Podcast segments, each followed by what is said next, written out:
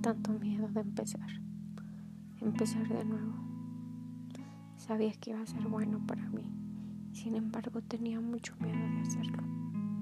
Tenía miedo de ir a ese lugar, donde sabía que iba a ser algo bueno para mí, pero donde temía que también fuera juzgada, como todos lo hicieron. No era tan lindo estar pasando por algo tan cruel como me pasaba a mí. No era sano estar llorando todas las noches. Tampoco dejar de comer o dejar de hacer las cosas que me gustaban por estar tan mal. Sin embargo, tenía miedo.